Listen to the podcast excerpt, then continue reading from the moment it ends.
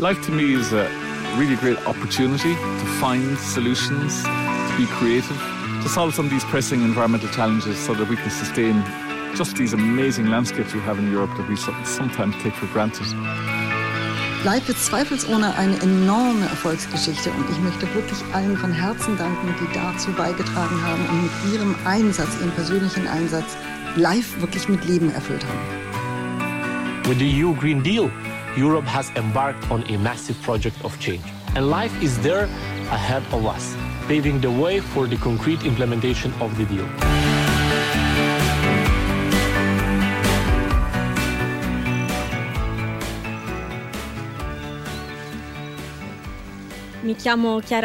My name is Chiara Spallino.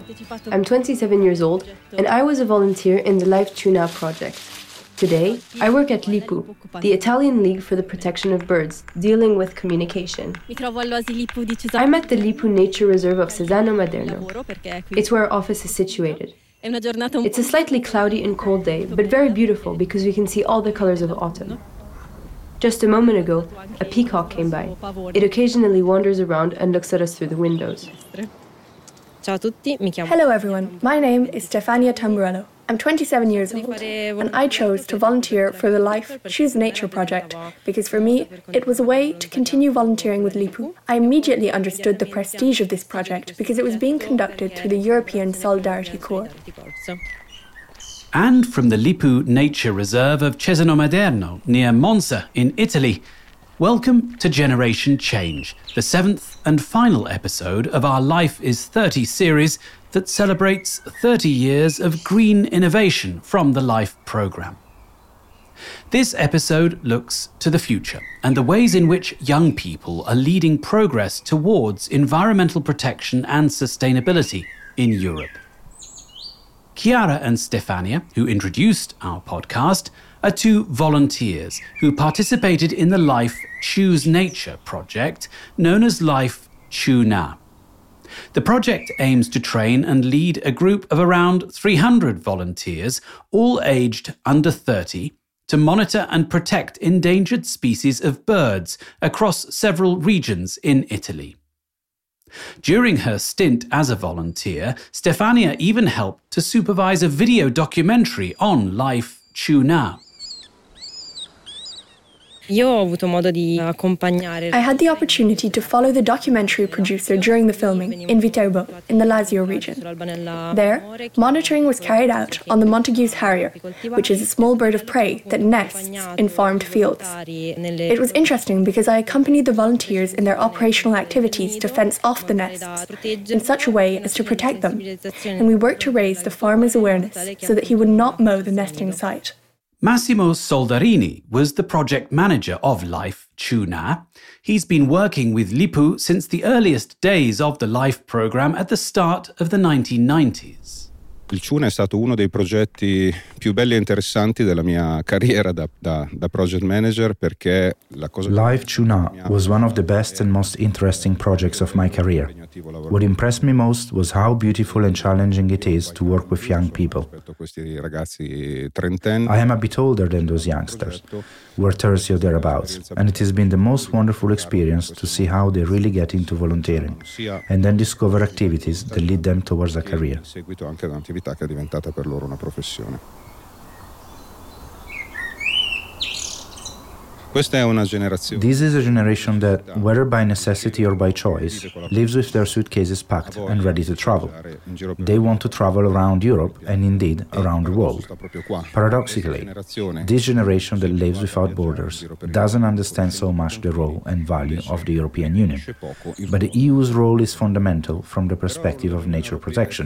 And so, my hope is that these youngsters, as they travel the world, will discover the beauty of nature and will learn to recognize it. Not only for what it is, but for what it says about the values of the European Union. Dei valori dell'Unione Europea proprio. At the end of their experience with Life Choo-Na, Chiara and Stefania both found jobs with Lipu. We asked them what they would say to others about the value of volunteering. Io consiglio un po' tutti, uh, un po' tutte le generazioni. I would advise people from every generation to discover volunteering, but in particular young people, because it will enable them to think again about what professional path they want to follow, and they'll grow as people. Sicuramente un consiglio che mi sento di dare alle Certainly, a piece of advice that I would give to other young people who are looking to volunteer is that perhaps you haven't studied biology or natural sciences, but even if you study the humanities or economics, you can find space within an organization like LIPU and to grow in every way as part of a project. come la LIPU e crescere in ogni senso all'interno dei progetti. Thank you to Chiara, Stefania, and Massimo from Life Choo-Na, a project overflowing with positive energy.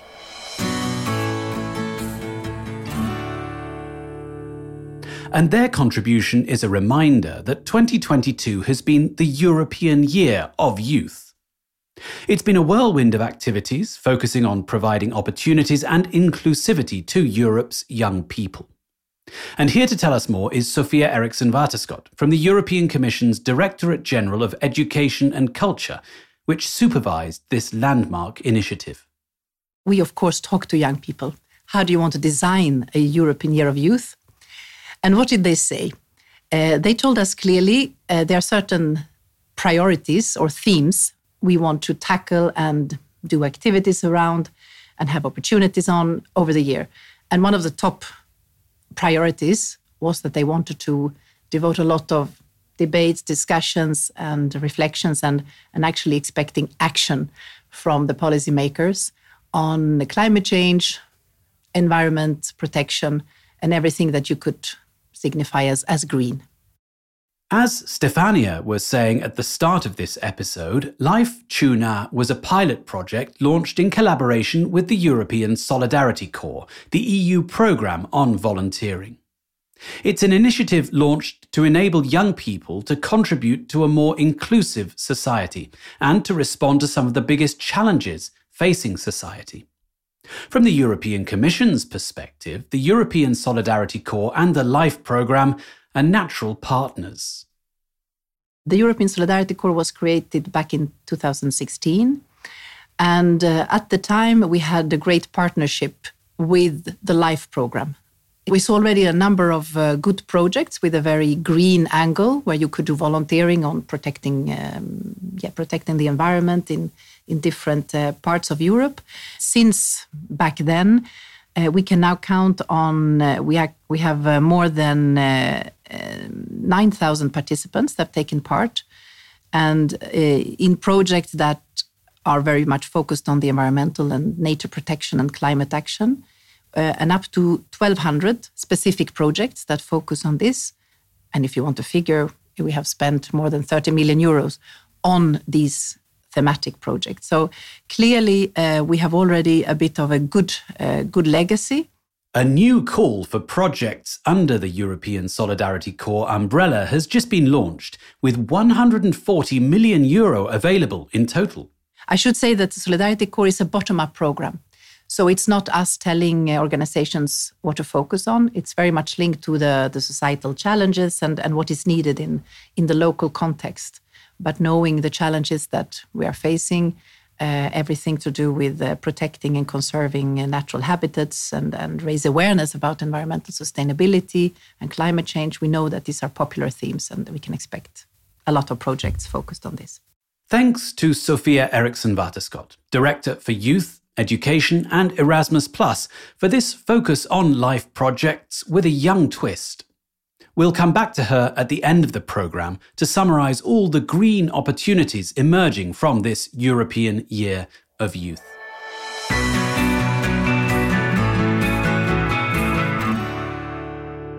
We go to Angelo Salsi now. Angelo spent most of his career working in the European Commission for the LIFE programme until his retirement in 2022.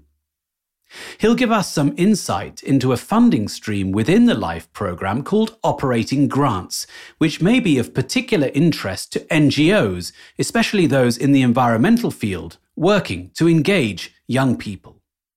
Well, operating grants have been uh, um, in existence within the LIFE program uh, since many, many years.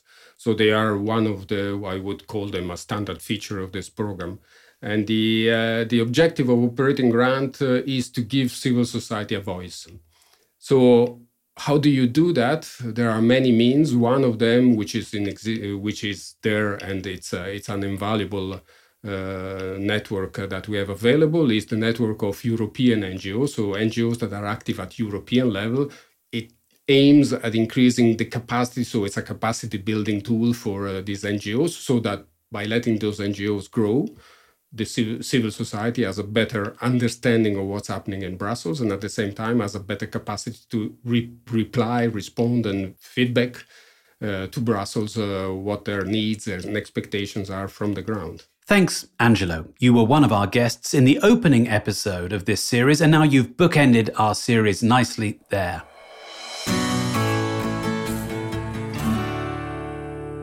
Now, Bankwatch is one of the biggest networks of NGOs in Central and Eastern Europe working on conservation and climate policy. It leads Regenerate Life, a project working in so called transition regions. Life is supporting the transition from a fossil fuel based economy to a more sustainable and greener society. Anelia Stefanova is from Bankwatch live grants, live operational grants, and action grants are of crucial importance for Central and East Europe. Central and East Europe is a region which has still very weak uh, um, capacity in terms of civil society. In the last years, uh, we show that also through the project like ours, that increasing the capacity of civil society, we could have uh, we could improve the policies of Central European countries and became active or sometimes even progressive actors into the EU policy making. Um, they used to be seen as a bad kids in the block, normally very counterproductive on the climate discussions, not uh, committing ambitious goals. But we see currently that it is improving, and there is an important role uh, that civil society should play. As part of the European Green Deal, the European Union has created a Just Transition Fund to help coal producing regions to adapt to a post carbon economy. In this budget cycle alone, for the seven years up to 2027, the Just Transition Fund will disburse between 65 and 75 billion euro. Bankwatch helps local authorities, business organizations, and NGOs to learn more about the opportunities created by the Just Transition Fund.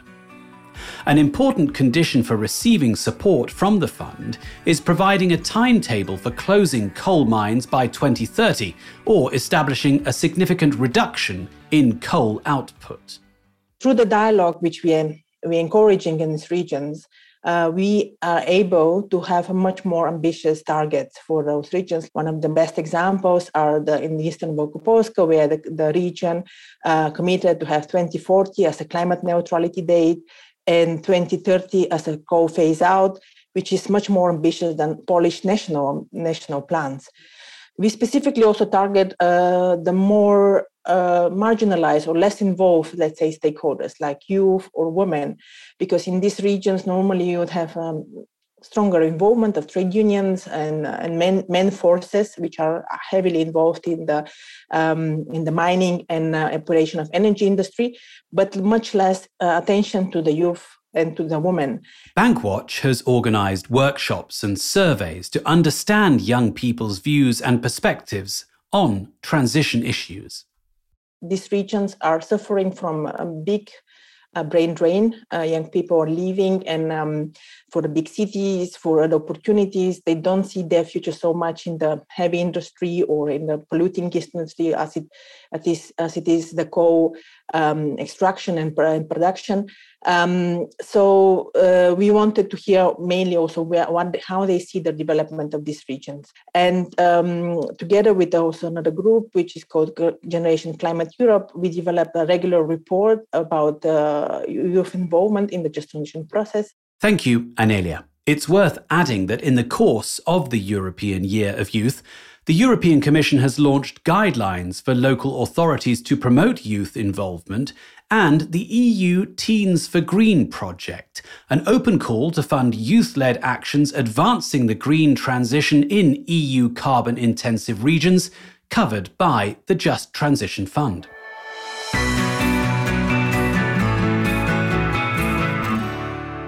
And that leads on to our next project, still in Central and Eastern Europe, led by another NGO that's part of the fabric of the LIFE programme, CEE Web for Biodiversity, an umbrella organisation based in Budapest, composed of 33 member organisations in 15 countries. Tor Morante is the communication officer. We're currently leading the implementation of a project where we work with the youth, especially through the project's Young Climate Ambassadors, with products ranging from board games to mobile apps, etc. Just recently, last October, we traveled with four climate ambassadors, young climate ambassadors, uh, to Brussels to have meetings with three members of the European Parliament for an advocacy activity where we discussed the topic of climate financing and loss and damage, uh, which a couple of weeks later was pretty much one of the key happenings at the COP in Egypt.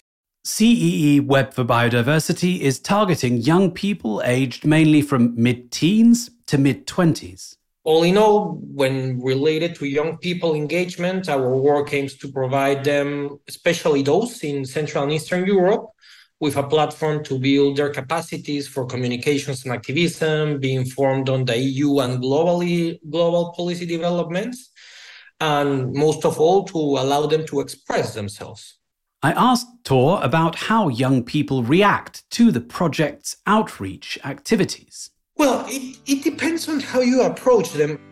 If you follow with the typical approach of uh, we need to preserve biodiversity because of the effects, because of uh, extinction rates, etc., etc., if you are addressing the, the same public as, as usual, the, the bubble uh, that is already aware, you will have no impact.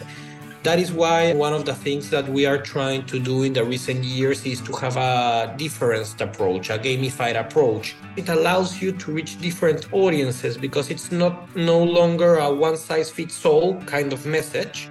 If, for instance, we develop a board game or an international geocaching challenge, it allows us to reach a person that might be neutral to the whole biodiversity conservation issue or to sustainable consumption we say like okay you do not know about this you're not interested about this topic what are you interested in? Ah i love board games. Okay let's tackle the topic through an activity uh, that you like and therefore hopefully we allow you to have a, a moment of thought as to the issue through this game through a climate stand-up comedy show uh, through an improvisation theater spectacle and so on Thank you, Tor, and all the best with the work you're doing under the Life banner.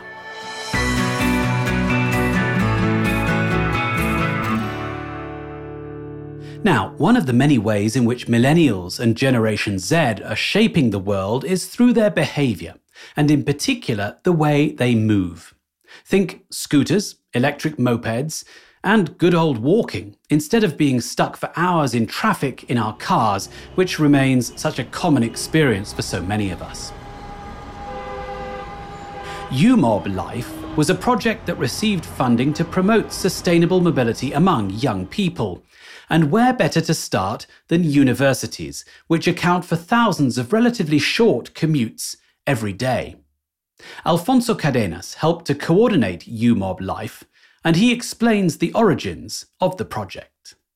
The consortium was composed by six organizations from four different European countries uh, Italy, Spain, Netherlands, and Poland.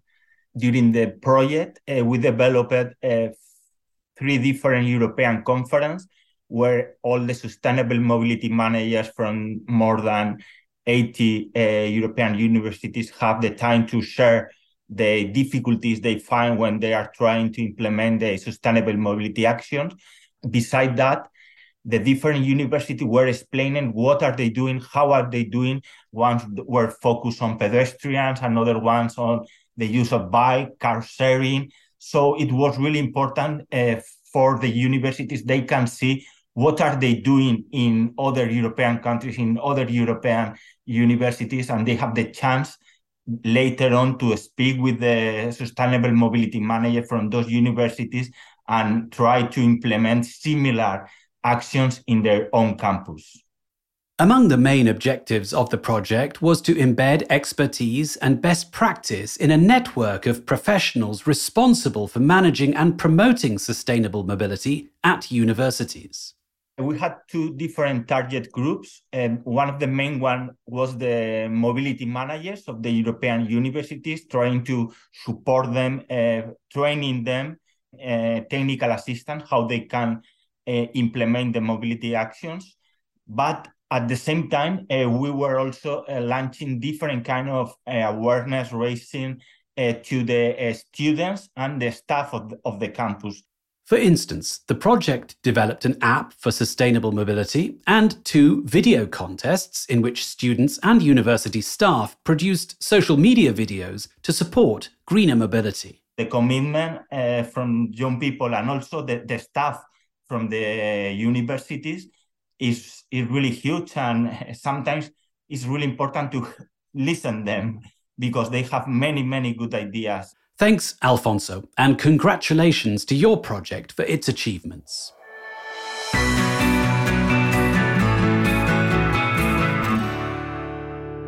We remain in spain to talk about a more sustainable diet and some tasty ideas for a christmas treat.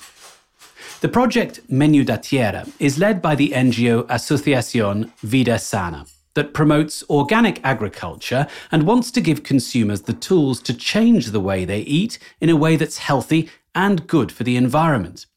A similar approach to what we learned about in episode 4 of this series, Food for Thought, with the SU-EATABLE Life Project. Remember that? Meritxell Jurado is Menú da Tierra's press officer, and she summed up for us the challenge facing consumers. When they want to make a change in the way they eat, they find it difficult because sometimes most of the healthy recipes. Um, they include very um, weird ingredients that they're really not connected to our tradition. We really don't know how to cook it, where to find it. And most of the times, these ingredients, they're not sustainable at all uh, because they come from uh, very far away. The project's solution is going back to the foundations of Spanish culture and the Mediterranean diet. It brought on board a renowned eco chef and created a website proposing seasonal, traditional recipes with locally grown products. The project also launched an app that helps consumers to find the ingredients they need. But beyond that, Menú da Tierra wants to reach the youngest generation to bring about an enduring change in people's habits. We also want to impact schools and improve the way that school menus are, are created. To promote this, we have created recipes specifically for for schools, but and also uh, a prize um, for schools to create a recipe. And for this price, we take into consideration how sustainable the recipe is. The recipe has to be made with organically grown ingredients um, and waste we also take into consideration um, the the amount of waste for this recipe um, the fact that it's seasonal and and locally grown.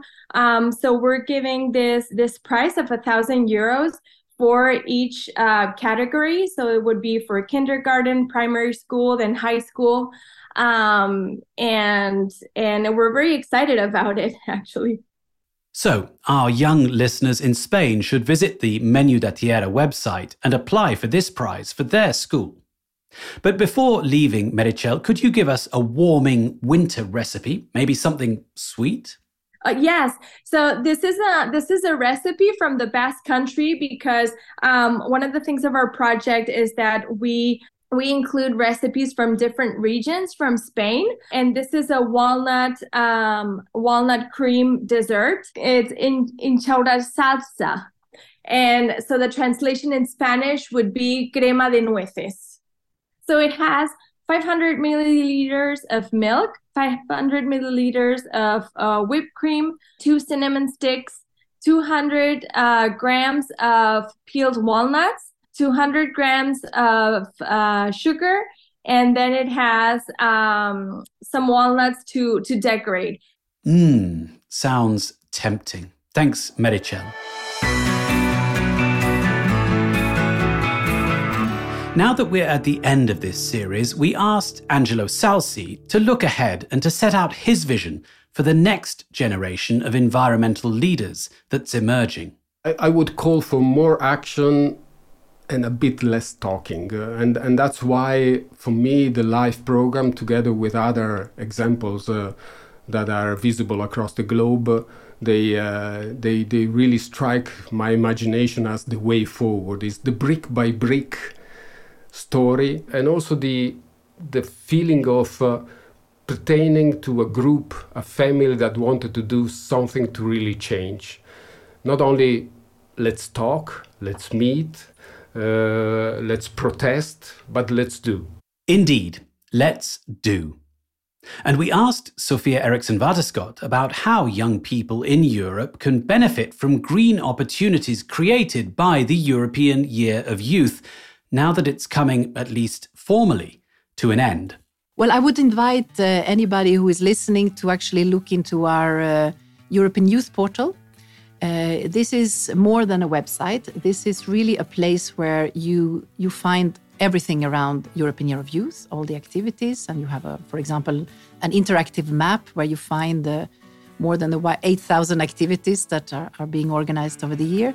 But you can also uh, inscribe if you want to take part. For example, you can take part in the European Solidarity Corps. You can inscribe to this at the European Youth Portal. You can also inscribe to um, the Discover EU action, which is a way to discover Europe from the train through Interrail.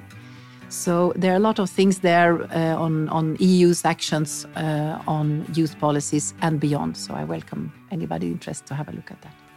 Thank you, Angelo Salsi and Sophia Eriksson Waterschoot, for your words looking to the future of green ideas and inspiration led by a new generation.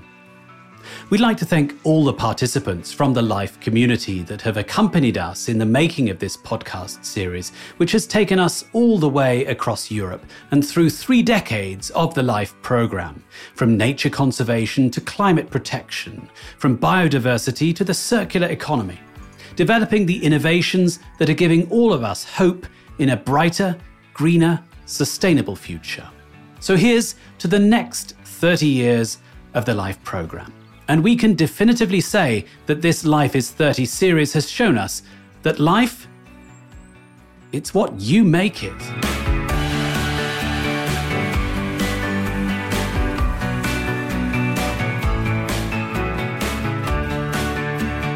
Dear listeners, thanks for tuning in to Life is 30, the podcast series celebrating 30 years of the LIFE programme, the EU's funding instrument for the environment and climate action.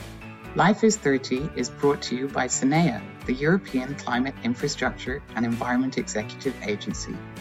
Research and production by Margarita Sforza and Claire Taylor.